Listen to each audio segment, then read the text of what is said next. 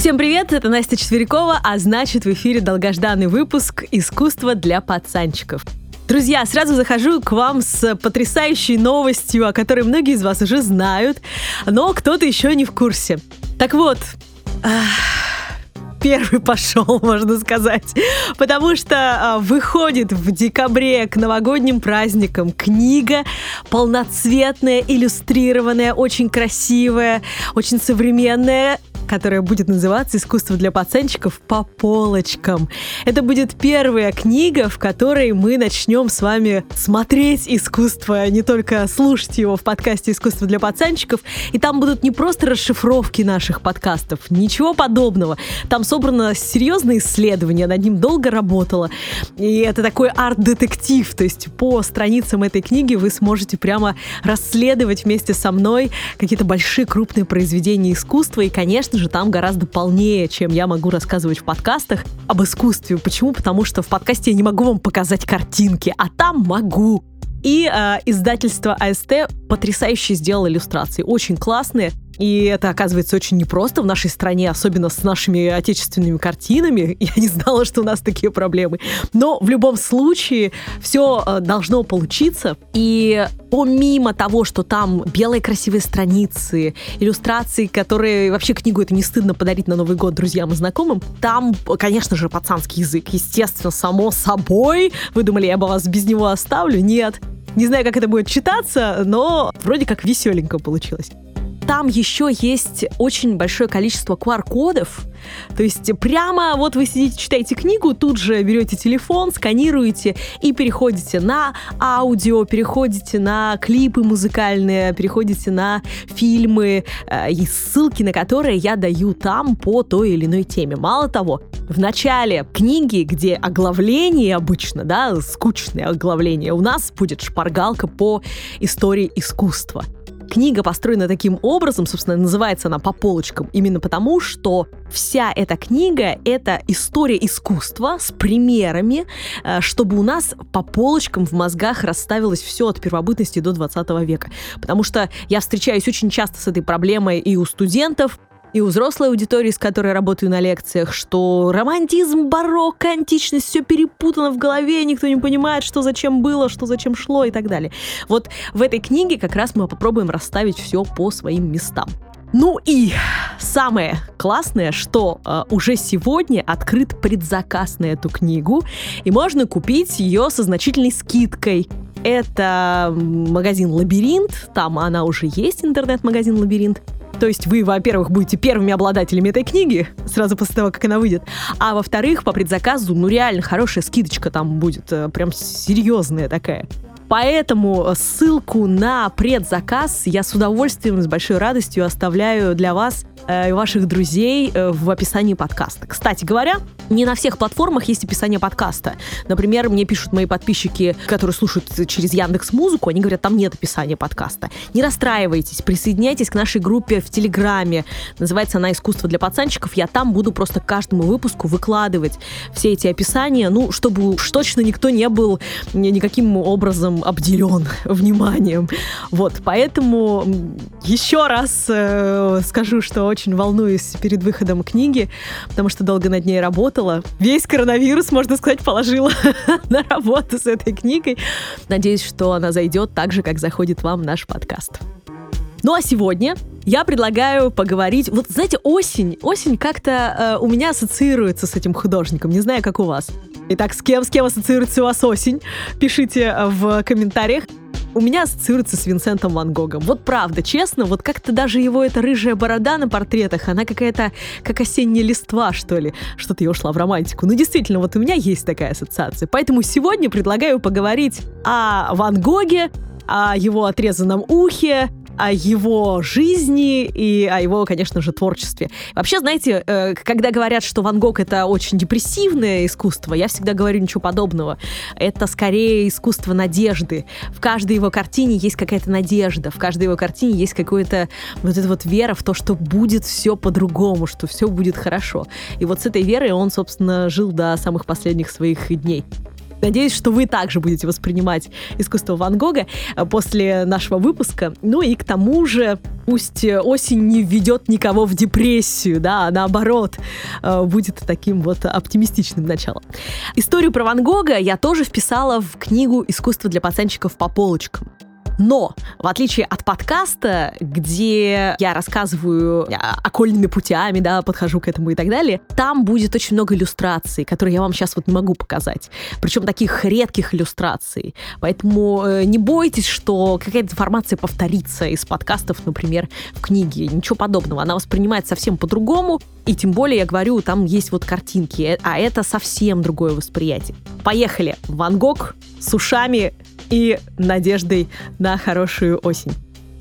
Итак, о Ван Гоге очень много написано и сказано, действительно. И чаще всего из одной статьи в другую, из одного подкаста в другой, из э, одной книги в другую повторяется все одно и то же. Вот я решила как-то неординарно, традиционно подойти к Ван Гогу и рассказать о вещах, которые окружали Винсента чтобы мы с вами попробовали через вещи понять этого человека. И иногда вещи говорят гораздо больше, чем, собственно, биография даже э, или там какой-нибудь портрет.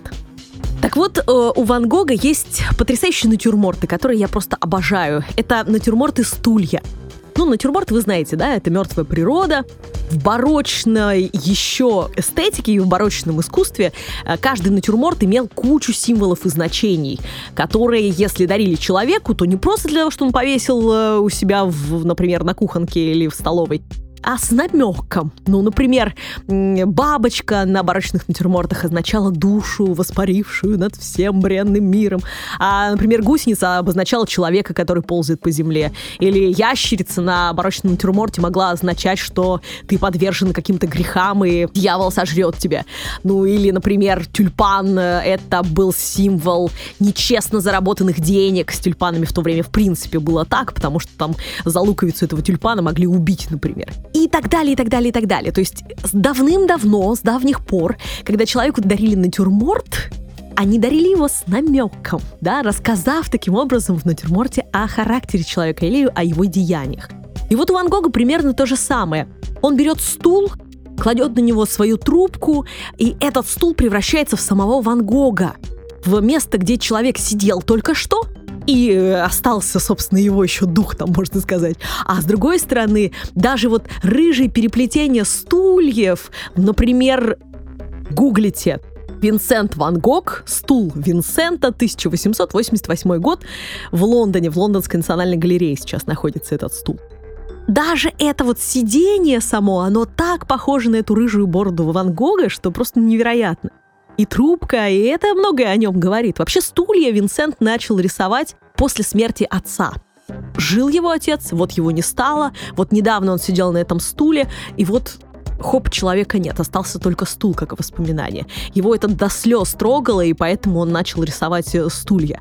А еще он рисовал не только свои стулья, автопортреты тире, да, но еще и, например, стул Гогена у него есть. Там на стуле стоит свечка. И тоже такое интересное вообще отношение к портрету друга. Поэтому натюрморты Ван Гога становятся такими автобиографиями маленькими. И не только стулья, но и, например, знаменитая картина «Спальня в Арле». Это тоже очень интересный такой вот большой, гигантский в целую комнату натюрморт, который рассказывает нам очень много о Винсенте Ван Гога и о его жизни в Арле, очень непростой жизни, том самом периоде, когда у него э, была история с ухом, том самом периоде, когда он поссорился с Гогеном, том самом периоде, который, несмотря на все эти злосчастья, был очень плодотворным.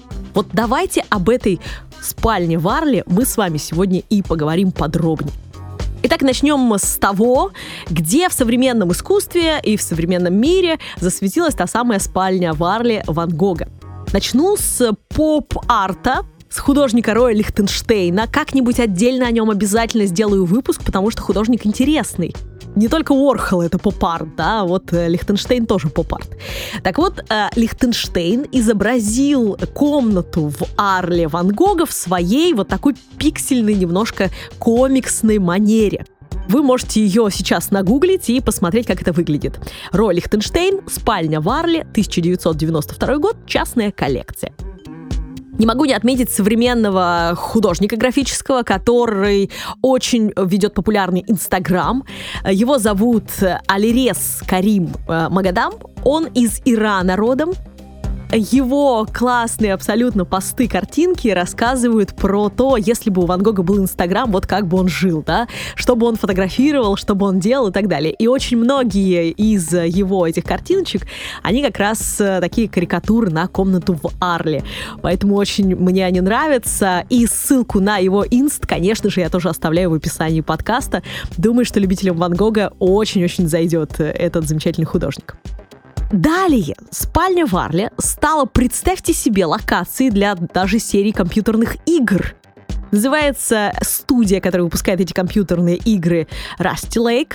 И разворачиваются события в этой комнате, в комнате Варли, э, игры Cube Escape Arl.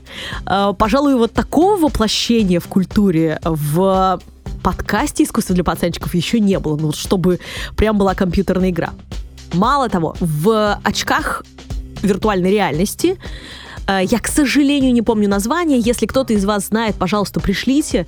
И не могла никак найти, но я точно помню, что я ходила по этой комнате в очках виртуальной реальности, потому что такая приложуха для них есть.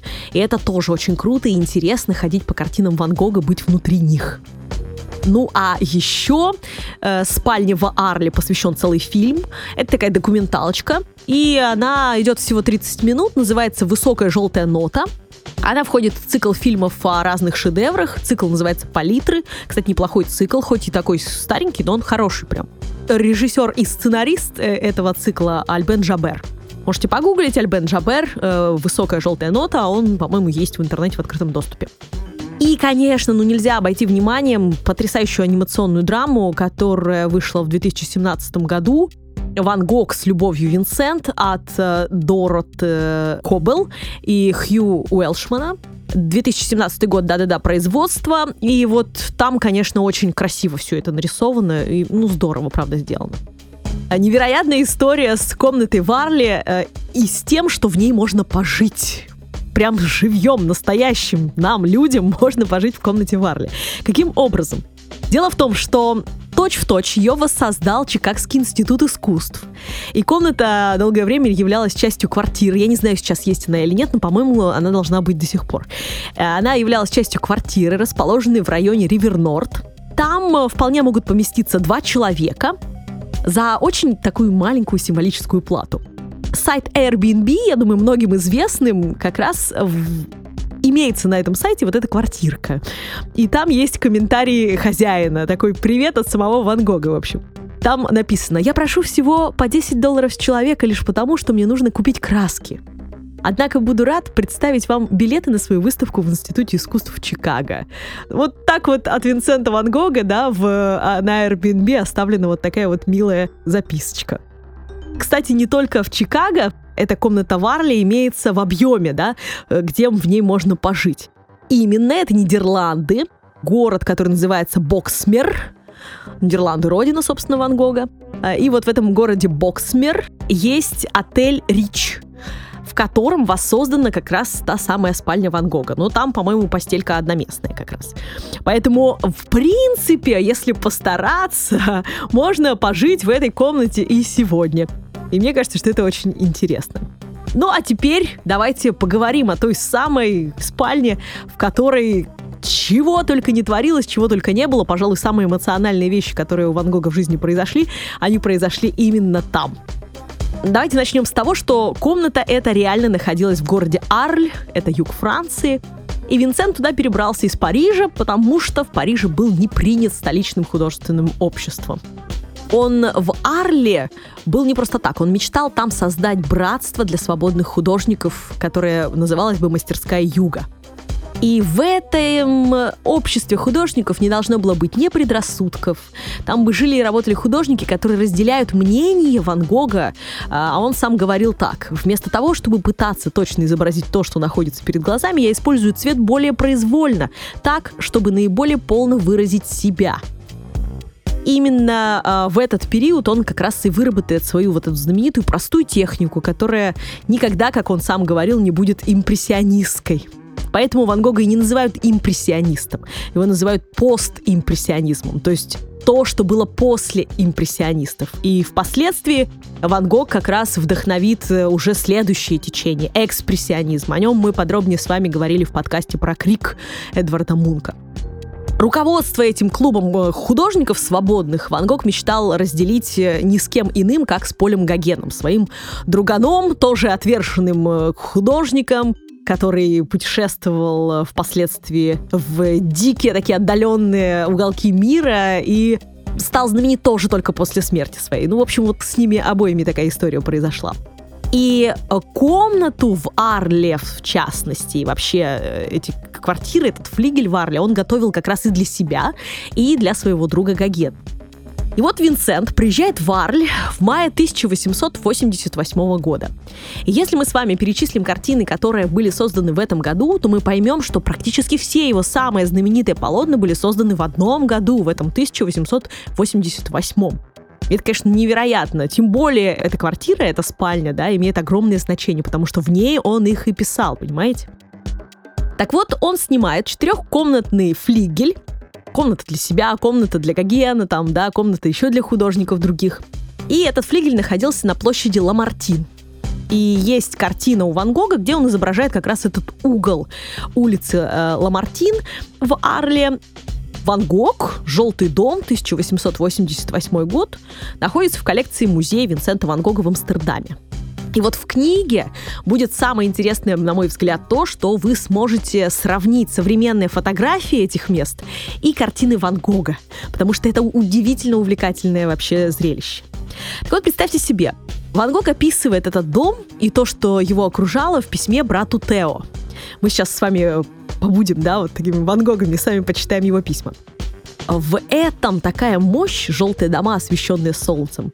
Дом слева розовый с зелеными ставнями, стоящий в тени дерева. А там ресторан, куда я каждый день хожу, есть. Мой приятель-почтальон живет в конце улицы слева, между двумя железнодорожными мостами. То есть он описывает, по сути, то, что он будет впоследствии рисовать. Вот эту вот, вот географию, эту геолокацию, да, в которой он жил. Но если мы посмотрим на современные фотки этого дома с флигелем, где, который снимал Ван Гог, мы поймем, что он вообще не выглядит так, как описывает его Ван Гог. Почему? А просто потому, что его не существует на сегодняшний день. Дело в том, что во время бомбежки во Вторую мировую войну Арль был практически стерт с лица земли. В частности, и этот дом был разрушен до основания. Сейчас его просто построили новый дом, но не восстановили так, как он выглядел. Хотя в Арле многие дома и многие кафе восстанавливали именно по работам Ван Гога. И это потрясающе и удивительно, конечно, для меня. И мне кажется, что это такая редкость большая, да? Когда э, по работам художника восстанавливают бережный город. Это, конечно, невероятно. Просто сейчас давайте погуглим картины Винсента Ван Гога, э, которые были нарисованы вот как он описывал, да, вот в этой вот геолокации, вот в этом вот месте. Итак, Ван Гог «Ночная терраса кафе», 1888 год. Музей Крёллер-Мюллер, Атерло, Нидерланды. Сколько сложных слов. Далее. Ван Гог, мост Ланглуа в Арле, музей Вальрафа Рихардса. Также знаменитый его Тринкветальский мост, 1888 год. Можно год вообще не говорить один и тот же везде, Ван Гога. И, например, внутренний двор госпиталя в Арле 1889 года у Ван Гога. Кстати говоря, в этом самом э, госпитале сейчас располагается, он очень похож на то, что рисовал Ван Гог, э, и он, в нем располагается сейчас культурный центр имени Ван Гога. Несмотря на то, что там был госпиталь, и именно там залечивали его э, раны физические и душевные в частности. Флигель, давайте вернемся к нему, где как раз находилась та самая спальня Варли пусть сейчас не сохранился, но мы знаем э, некие цены, по которым Ван Гог снимал там жилье. Так вот, за 15 франков в месяц, а один франк в те годы стоил примерно 50 копеек, то есть на современный курс это где-то 500 рублей. Э, ну вот и посчитайте, сколько стоил этот флигель ему. Еще художник купил в него мебель аж на 300 франков. И вот если по-честному так, да, то за эти деньги он вполне мог снять вообще нормальный меблированный номер в гостинице. Франков за 5, наверное. И, кстати, он это делал первоначально, пока не обставил этот флигель Варли, он жил в гостинице просто-напросто. Зачем ему надо было покупать? Ну, видимо, за тем, чтобы расположить там других художников и Гогена, да, не только для себя это все он делал. Но возникает еще один вопрос. У меня как культуролога точно. Откуда бабло, Ван Гог? Потому что Ван Гог вечно бедный, вечно на попечении у своего младшего брата Тео, вечно в долгах, то есть у него никогда не было денег. Откуда тут деньги, значит, и на флигель, и на мебель, еще и, значит, на какое-то общество художников? Это вообще как так? Но дело в том, что это объяснимо тоже. У Ван Гога и его младшего брата умирает дядюшка, который оставляет им небольшое наследство. И вот, собственно, оно-то и стало причиной того, что Ван Гог решил шикануть на все и построить себе вот такое вот э, уютное, укромное заведение. Причем э, есть фото 1933 года, на котором сохранился якобы тот самый флигель. Ну, то есть фото с э, вот, вот этой вот комнаты Ван Гога. Единственное, что некоторые персонажи, да, искусствоведения и так далее, ученые, они говорят, что это фейковое фото. Но оно действительно очень похоже на то, э, как выглядела эта самая комната Варли. Ну, точнее, что от нее осталось, да, уже после смерти Ван Гога правда, что это фото то самое или неправда, вот я тут говорить не могу, да, не могу это уточнить, к сожалению. Но теперь давайте перенесемся э, в саму комнату. Открывайте, пожалуйста, в интернете Ван Гог, спальня Варли, 1888 год, музей Ван Гога в Амстердаме. Там она находится, одна из версий находится. И смотрим внимательно теперь на детали. Вообще не закрывайте ее, мы будем на нее долго смотреть. Будем рассматривать ее. Будем рассказывать про Ван Гога, да, с помощью этой комнаты. Так вот, невероятно, что этих комнат у Ван Гога вообще три. Одна находится э, как раз в музее Ван Гога в Амстердаме, вторая находится в Чикагском институте искусств в Чикаго, соответственно, и третья находится в музее Дарсе в Париже. Последняя, она самая маленькая по размеру, но она там есть. Так вот, первая спальня была написана им вскоре переезда в Арль. Однако она пострадала во время наводнения. Ван Гога в то время не было дома, когда разлилась река, потому что он как раз лежал в больнице со своим ухом окровавленным. И когда он пришел, вернулся, он увидел действительно, что со стен бежит вода в буквальном смысле слова. И чтобы эту картину хоть как-то спасти, он э, ее даже промакивал газетами. И исследователи нашли такие черные отпечатки от газетной бумаги, представляете, на этой картине. Но он ее реконструировал, сам Ван Гог ее реконструировал, поэтому она авторская, все с ней серьезно, все нормально. Две копии картины э, он сделал по просьбе брата Тео. Одну того же размера, а вторую чуть поменьше, в подарок матери и сестре своей. И он э, это оставил в воспоминаниях, так что есть письменное подтверждение этому. Вскоре, пишет он, пришлю тебе еще 4-5 этюдов. Маленькие вещи, которые мне хочется подарить матери и сестре. Они сейчас сохнут. Эти картины размером в 10 и 12. Уменьшенное повторение хлебов и кипариса, олив, жнеца, спальни и небольшой автопортрет. И вот это письмо, собственно, брату Тео он отправил вместе с экземпляром спальни для мамы и сестры. Но это уже он отправлял из приюта Сан-Реми, э, откуда его не будут выпускать, потому что он был достаточно буйным после приступа сухом. И, э, зная об этом, местные жители попросили даже мэра, то есть они письмо мэру написали, пожалуйста, держите этого парня в узде, не выпускайте его из этого приюта психиатрического, потому что мы его боимся просто-напросто. Ну и, кстати, раз уж мы заговорили о картинах, давайте внимательно еще раз посмотрим на комнату. В ней тоже целая галерея живописных работ. Если мы посмотрим на стены над кроватью, они все украшены картинами. Что на этих картинах? Конечно, видно плохо, потому что э, ну, комнатка-то нарисована не в огромном размере все-таки. Мы с вами все-таки разберемся, что там нарисовано, потому что это действительно интересно. Итак, смотрим. Над изголовьем кровати висит картина, Ван Гога самого автора, как автора, а, который называется «Валуны и дуб». И она нравилась как Винсенту Ван Гогу, так и его брату Тео. А, кстати, Тео был э, никем иным, как человеком, который продавал искусство и работал на дядю, который тоже занимался продажей искусства. И сам Винсент Ван Гог в свое время тоже начинал работать вместе с этим дядей, занимаясь продажей произведений искусства, и именно тогда он, собственно, проникся картинам, к живописи и вообще. Правда, это продлилось недолго. Потом э, Ван Гог пытался быть учителем, э, из него тоже не вышло учителя. Нервишки, знаете ли. Да, учительский труд очень тяжелый. Респект всем учителям сейчас которые нас слушают, они, кстати, нас слушают. И также Ван Гог пытался быть миссионером и проповедовать Евангелие, как его дед, а его назвали в честь деда пастора Винсентом. Ну и, собственно, когда его послали учиться на пастора, он понял, что вот не-не-не, это тоже не мое совсем, вот это вот все вот мимо.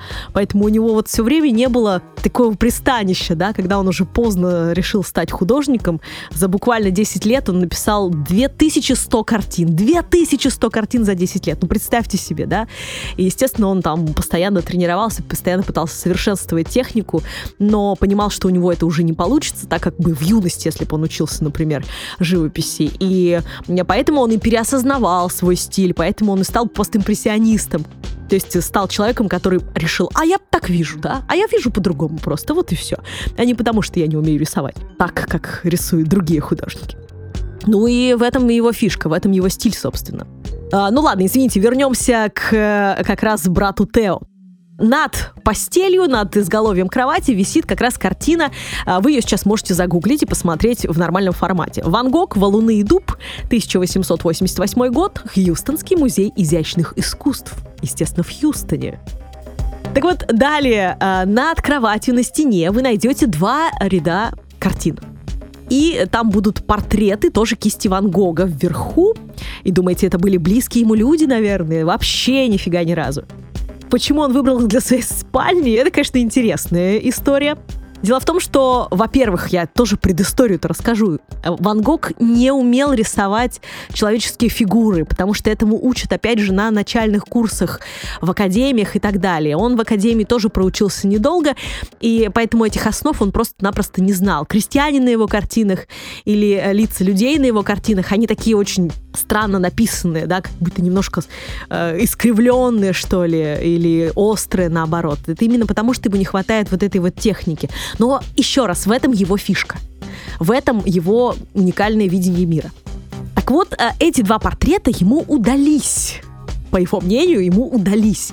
Поэтому они и висели, собственно, над его кроватью. Ну и потом э, ребята, которые были изображены на этих портретах, э, стали как раз его знакомыми именно в Арле.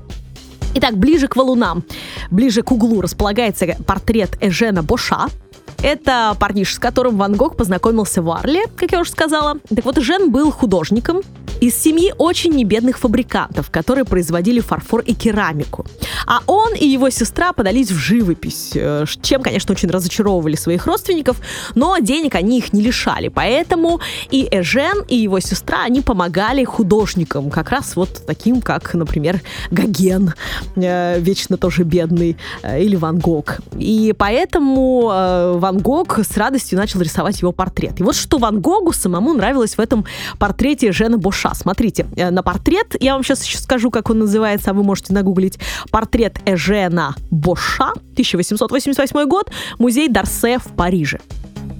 А я пока почитаю, что он про него говорит. Мне очень нравится характерное лицо этого молодого человека, похожее на лезвие бритвы и его зеленые глаза – Позади него вместо обычной стены убогого жилища я нарисую бесконечность. И если мы посмотрим на этот портрет, там действительно бесконечность, его синее небо, вот это вот такое темно-темное, таких чернильных цветов, и какие-то звезды точками такие поставлены. Ну, правда, неплохо получилось, и вроде бы даже внешнее сходство с персонажем с этим тоже имеется.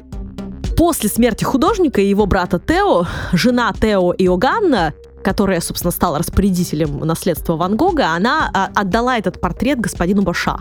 И тот, говорят, до конца жизни очень бережно хранил его и гордился тем, что его нарисовал Винсент Ван Гог. Ну а рядом с ним висит еще один странный чел в военной форме. Вообще непонятно, что он там делает. Гуглите. Ван Гог, портрет Поля Эжена Милле и лейтенанта Зуавского полка. 888 год. Музей Кроллер-Мюллер в Голландии.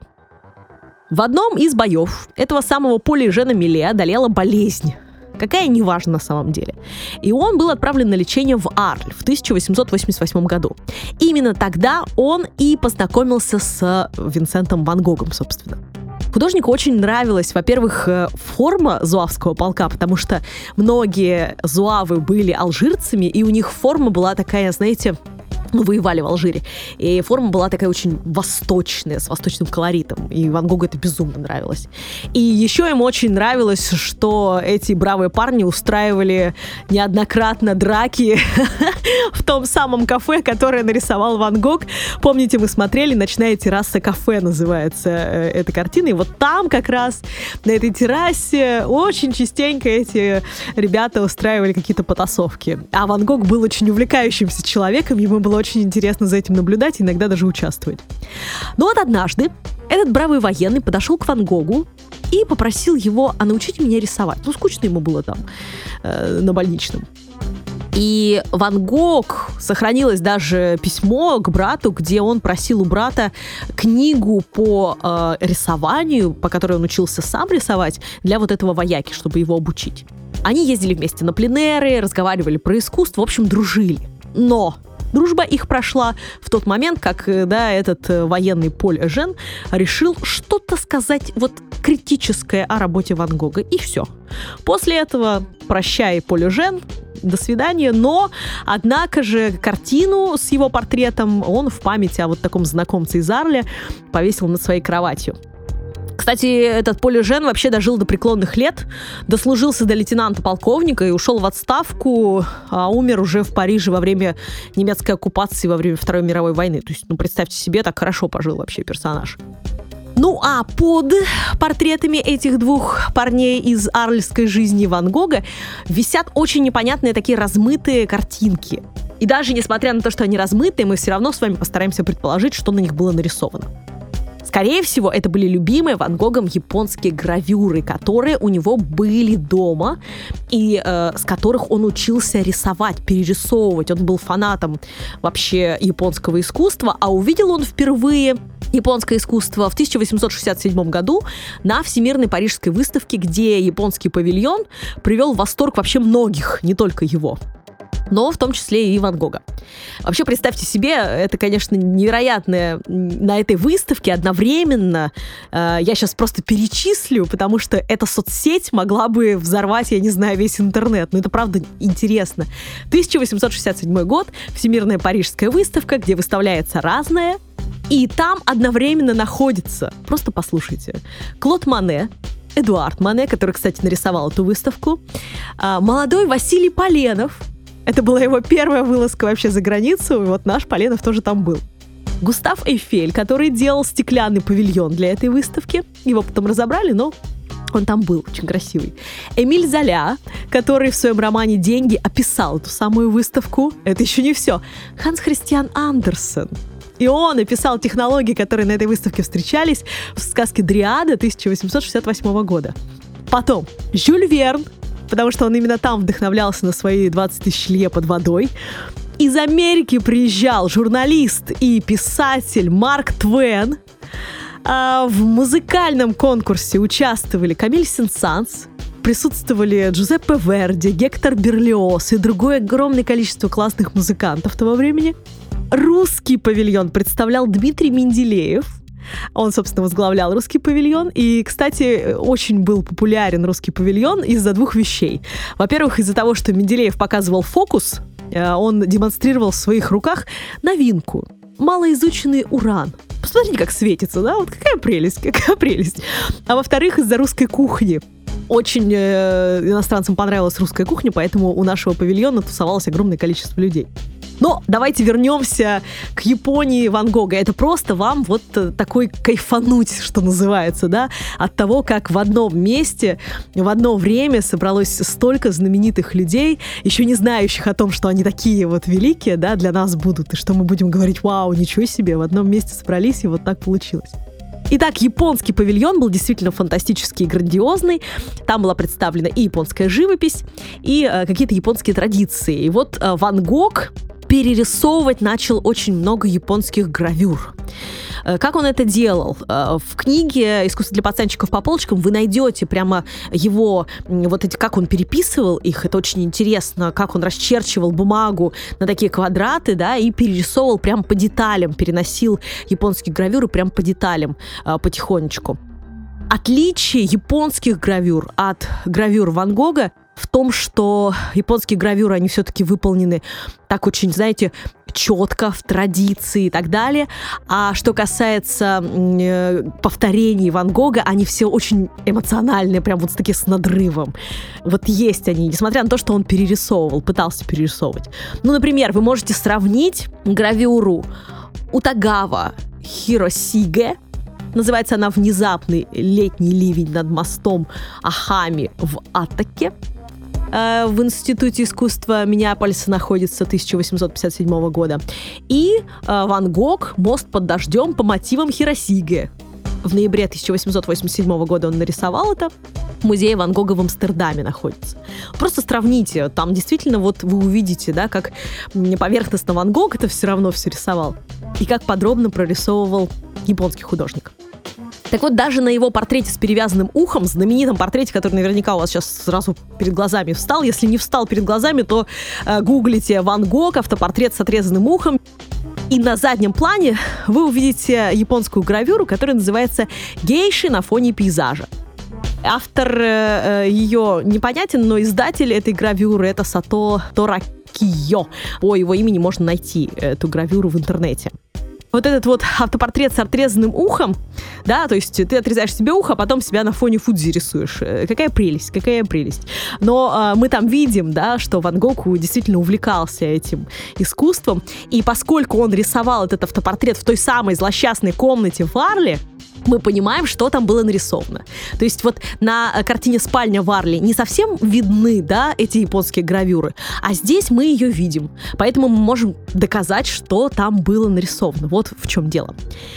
И, кстати говоря, интересный факт о том, что этот оттиск гравюры, принадлежавший Ван Гогу, вот э, гейши на фоне пейзажа, он э, был украден из галереи Курто в 1981 году. Так что каким-то нечестным образом он достался Ван Гогу, но э, достался зато, висел у него в Арле, вдохновлял художника.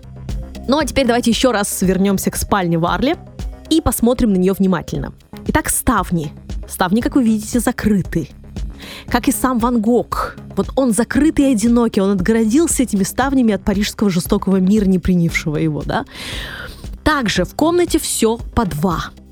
Там два стула, четное количество картин над кроватью, две двери, двойные ставни. Кровати, честно говоря, тоже было две. И по воспоминаниям э, и письмам художника мы это знаем. Но э, вторую мы в этом ракурсе просто не видим, которую он нарисовал. Почему всего по два? Во-первых, да, абсолютно точно, вы помните, он готовил это жилище и для себя, и для Гогена. А во-вторых, как ему казалось, по два — это эффект гармонии, это такой успокаивающий эффект, в котором, э, собственно, его метущаяся душа могла как-то выдохнуть, да, вот гармонично, все по два. И парные предметы, как писал сам Ван Гог, его уравновешивали.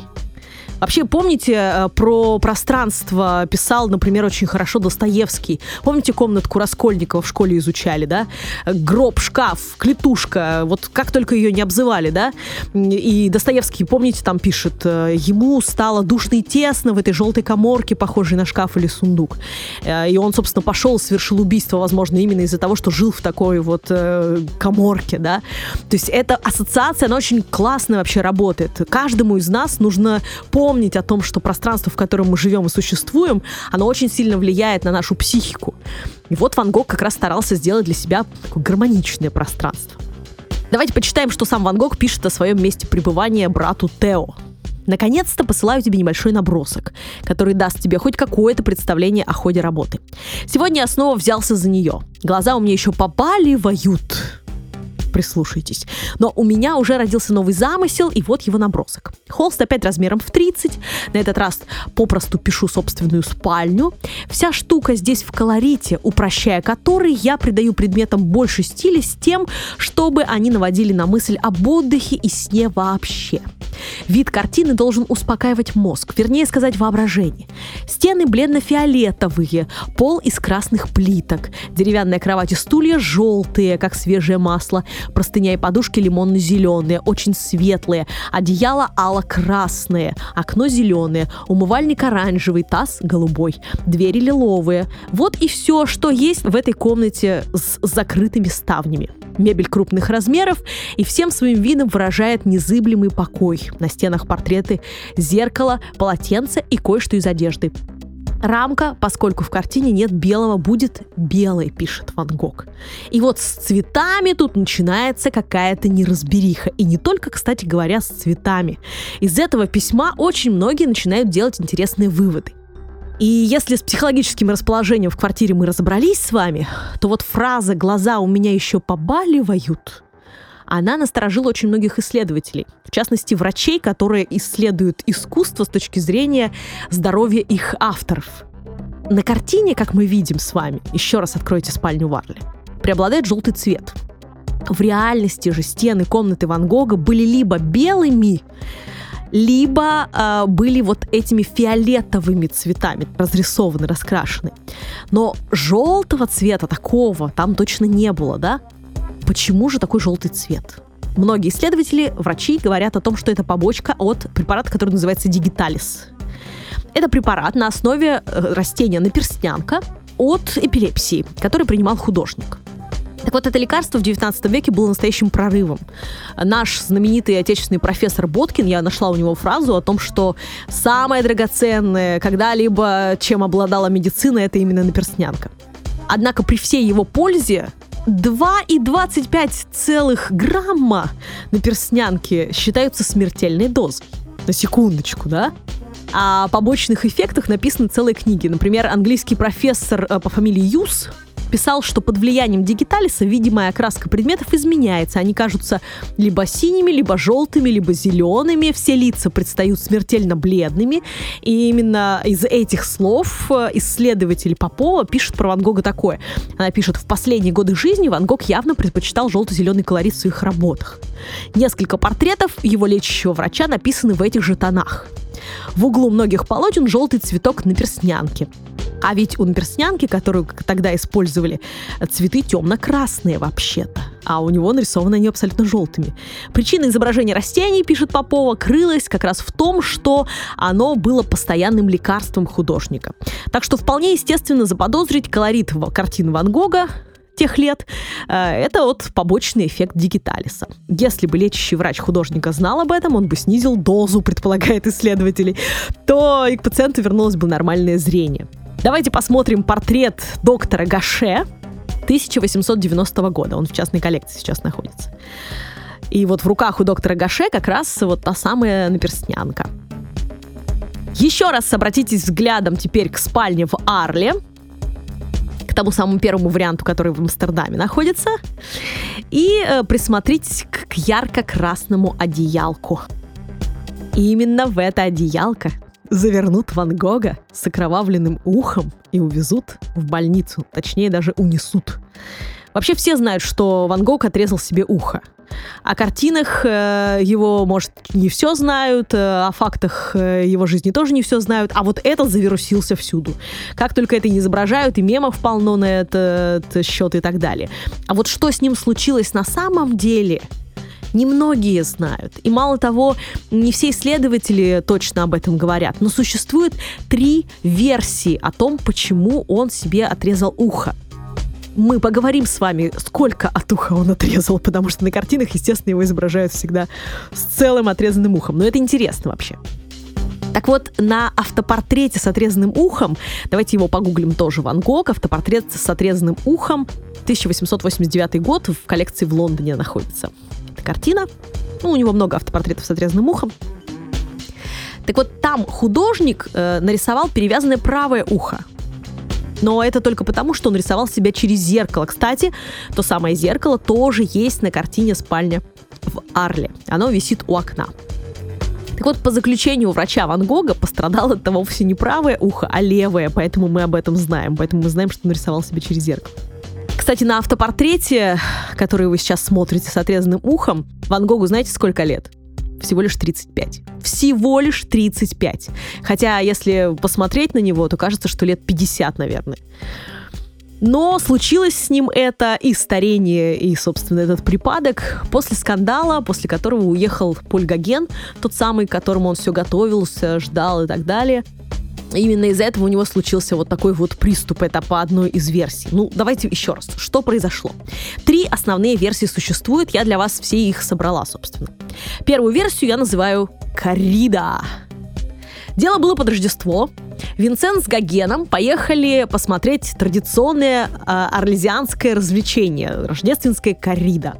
И там Винсент, очень впечатлительный, видит э, такой кровавый обычай, когда Тореадор выигрывает бой с быком, ему в подарок дарят отрезанное бычье ухо срезанное бычье ухо.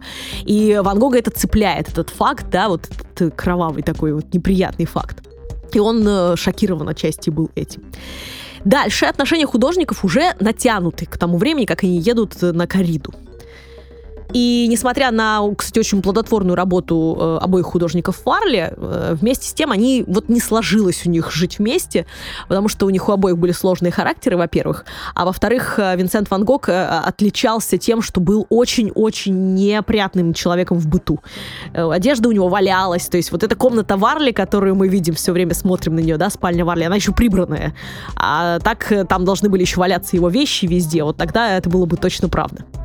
А, в припадке ярости а, Ван Гог после приезда, да, домой, он э, берет бритву и прям решает, что сейчас вот он порежет Гогена, так он его бесит, да, так бесит, что, что вот это вот сожительство их испортило этот быт.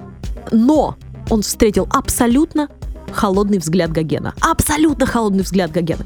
И тогда Ван Гог просто э, опустил руку с этим лезвием, вышел из комнаты, да, и вот после уже случилось э, это непоправимое. Кстати говоря, до сих пор в психиатрии нанесение себе телесных увечий называют никак иначе, как синдромом Ван Гога. Между прочим. Давайте перейдем ко второй версии. Вторая версия, я ее назвала смешно. Гоген, шпага и проститутка. Согласно ей, Гоген и Ван Гог не могли поделить проститутку по имени Рошель и начали сражаться на шпагах. И тогда-то Гоген якобы и отсек Винсенту ухо. То есть это Гоген отсек Винсенту ухо. Есть такая версия, серьезно, без шуток. Третья версия. Все из-за брата, назвала я ее. А есть такой ученый, Мартин Бейли, он в Британии работал, и он предполагал, что Ван Гог отрезал себе ухо в тот момент, когда узнал, что брат его младший женится вот этот вот Тео, который ему помогал. якобы художник боялся, во-первых, потерять материальную составляющую, да, брата, собственно, своего, но еще и психологическую поддержку Тео. То есть вот эту вот ревность он не мог никак выразить, кроме как нанесением себе физического урона, да, вот эту боль от потери брата, да, таким образом выразить. Ну и нервный срыв, конечно, тут дежурил неподалеку. В общем, все сложилось как нельзя лучше. Но точка кипения, по мнению этого исследователя, стала именно женитьба брата. И э, в 2016 году в подтверждении второй версии, что ли, э, вышла книга э, Бернадет Мерфи, которая называется «Ухо Ван Гога. Двоеточие правдивая история». Кстати, можете ее поискать в интернете. В ней указывается имя женщины, которая получила, собственно, вот этот окровавленный подарочек в платке. Такая шокирующая посылочка, знаете ли. А, она действительно была проституткой и часто наведывалась к художнику, я имею в виду сейчас э, Ван Гога, хотя не исключаю, что и Гогена тоже. И до этого ее всегда упоминали как Рошель. Но в этой книге было доказано, что имя ее было на самом деле Габриэль. Габриэль Берлать. И э, Рошель это могло быть, ну, как сказать, творческим псевдонимом, что ли. И вот э, ей было тогда около 18 лет всего лишь. Представьте себе себя на ее месте э, и получить такое от клиента. Вот не побрякушку милую или чаевые, да, а в платочке отрезанное ухо. Ну, конечно, Габриэль или Рошель грохнулась в обморок, увидев такое. Помимо всего прочего, помимо этих версий, удивительным образом споры о том, как сильно себя искалечил Ван Гог, э, решились в итоге тогда, когда был найден рисунок травмы э, самого врача Ван Гога э, в письме доктора Феликса Рея, который, собственно, и лечил рану Ван Гога в декабре 1888 года. И э, в книге я представляю вам эту эксклюзивную картинку. Ее в интернете тоже можно найти, если хорошенечко поискать. Итак, доктор Феликс Рей а, вот, собственно, 1888. Может быть, вам выйдет эта картинка в интернете. Попробуйте поискать. Так вот, врач э, пишет там в пометках на французском языке он рисует, во-первых, ухо, э, как отрезано было, сейчас я об этом расскажу, а во-вторых, он пишет пометочки, и он пишет о том, что художник мог бы себе отрезать еще больше уха, если бы он не добрался до артерии, и у него хлынула сильная кровь, и он просто, видимо, остановился. Только тогда остановился. Но если мы посмотрим на эту картинку, то мы с вами увидим, что он отрезал себе не мочку уха, а скорее мочка уха это единственное, что сохранилось от всего уха. Он себе резанул прям целиком ухо, остался вот кусочек мочки этой, представьте себе.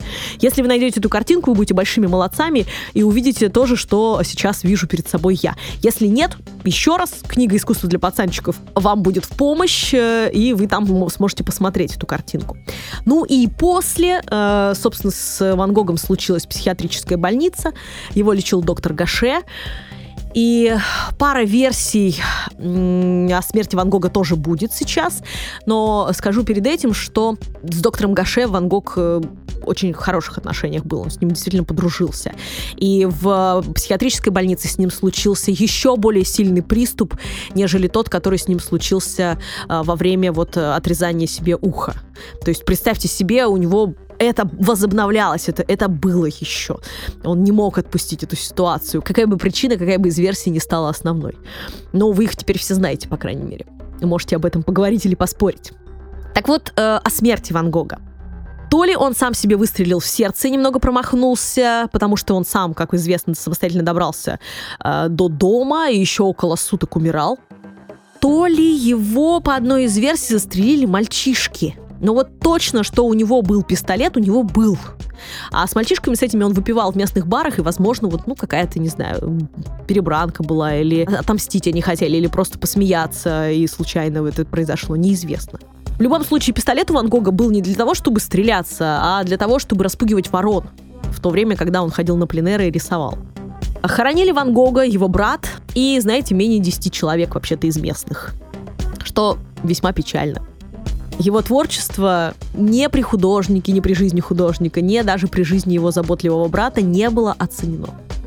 И только вдова Тео, Иоганна или Иоанна, ее по-разному называют, сумела издать знаменитые письма Ван Гога к брату, устроить его выставки, создать альбомы с репродукциями. И ко времени ее смерти в 1925 году Ван Гог уже стал более или менее популярен. Однако бум на его работы э, начался только после Второй мировой войны, и когда власти Голландии выкупили у наследников огромное количество его работ и разместили в музее Ван Гога в Амстердаме, то есть построили специально для него музей. Еще раз повторюсь, что за 10 лет творчества, своего небольшого творчества, всего 10 лет, он создал 2100 работ, э, которые сегодня стоят, ну, просто миллиарды долларов. Это правда. И знаете, закончу этот подкаст тем, что скажу вам последние слова Винсента Ван Гога. «Печаль будет длиться вечно», — говорил Ван Гог. То есть вот э, как бы он ни искал какого-то оптимизма в своих картинах, в цветах, э, в пейзажах, э, в людях. Он все время разочаровывался, он все время сталкивался с разочарованием. Такой вот несчастный из детских лет. В детстве его тоже там гувернантка вспоминала, что он скверный характер, что он депрессивный, что он вообще не такой, как все остальные дети, что с ним тяжело. Ни в одной школе прижиться он не мог, да? Такой недоучитель, недосвященник, недолюбимый, недомуж, потому что он пытался жить с девушкой легкого поведения поведения, у которой было много детей, он ее даже к себе домой привел, рассорился со всеми родственниками своими. И даже она не смогла с ним жить, ушла от него, у нее самой был скверный характер, поэтому они вот не сошлись. Вероятно, что даже на краю жизни художник думал, э, что вот он был каким-то не до, не до человеком, не до художником и так далее.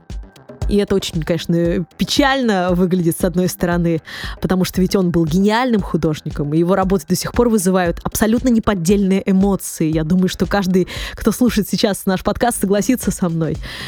Так что, а, знаете, если вы не хотите быть опечаленными этой осенью, не читайте письма Ван Гога к брату, потому что я прям несколько дней, а, ну, без шуток абсолютно ревела, потому что, ну, правда, очень печальные письма. А вместе с тем его работы внушают не только депрессию какую-то осеннюю, хандру, сплин, но и оптимизм. Поэтому давайте на них смотреть именно с такой точки зрения, наслаждаться его работами, его цветами. Ну и я надеюсь, что вы теперь знаете знаете гораздо больше о Винсенте Ван Гоге, э, чем знали до этого. Напоминаю, что вы всегда можете поддержать наш подкаст на сайте Patreon и э, стать нашими патронами. Всех наших патронов э, я благодарю, и скоро вам отправятся подарочки с автографом, которые вы сможете приложить к книге. Под Новый год это случится обязательно. Если вы хотите запартнериться или сделать какую-нибудь крутую интеграцию рекламную или э, коллаборацию, вступить с искусством для пацанчиков, напоминаю, что вы можете сделать это по адресу, написав там свою идею, infosobaka.talktalk.me. Я, Настя Четверякова, прощаюсь с вами э, и желаю вам хорошей осени. Всем пока!